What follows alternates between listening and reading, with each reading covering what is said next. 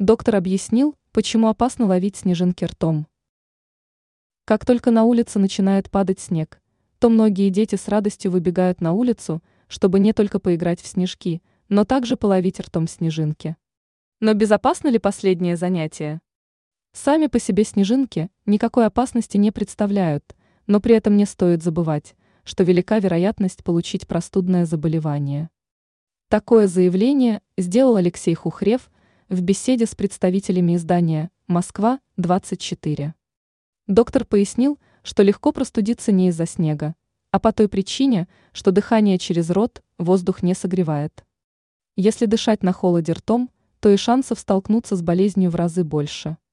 Куда опаснее для любителей ловить снежинки ртом является простуда или окружение, ведь в процессе можно в кого-нибудь врезаться или не заметить проезжающую машину, подчеркнул медик в беседе с представителями прессы.